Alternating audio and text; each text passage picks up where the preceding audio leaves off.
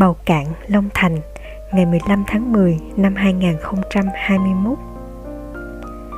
Chào anh, người lính pháo binh. Thư em viết không dài hơn cây súng, chỉ mang mỗi tấm lòng của riêng em. Đất nước hiện nay tuy đã thái bình, nhưng khi tổ quốc cần anh tiến bước. Lên xe nhanh mình còn đi chống dịch. Thủ tướng phát lệnh rồi, chả kịp tạm biệt ai bầu cạn Long Thành nơi anh làm nhiệm vụ chống dịch Covid cùng đội ngũ áo xanh. Thương anh ngày đêm vất vả canh trực chốt, đêm về lạnh lẽo mũi xung quanh.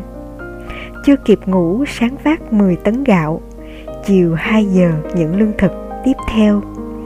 Đêm về ta chia từng gói nhỏ, rau củ quả, mì tôm, nước mắm mang tới từng nhà khu vực cách ly. Thương anh đứng giữa trời mưa làm nhiệm vụ, đem về sốt lạnh, chả kêu ai. Cố gắng lên anh, đồng sức đồng lòng, ta ắt thắng.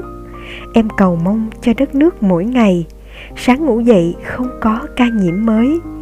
Nhưng anh ơi, khi đại dịch đi qua, anh gấp rút trở về, còn mũi em ở lại. Em muốn ôm anh ôm anh vào lòng. Nước mắt em thay cho lời tạm biệt. Nhưng đâu còn cơ hội nữa đâu anh. Chào anh yêu, gia đình anh đang đợi. Không gặp được anh, em khóc đến nghẹn lòng.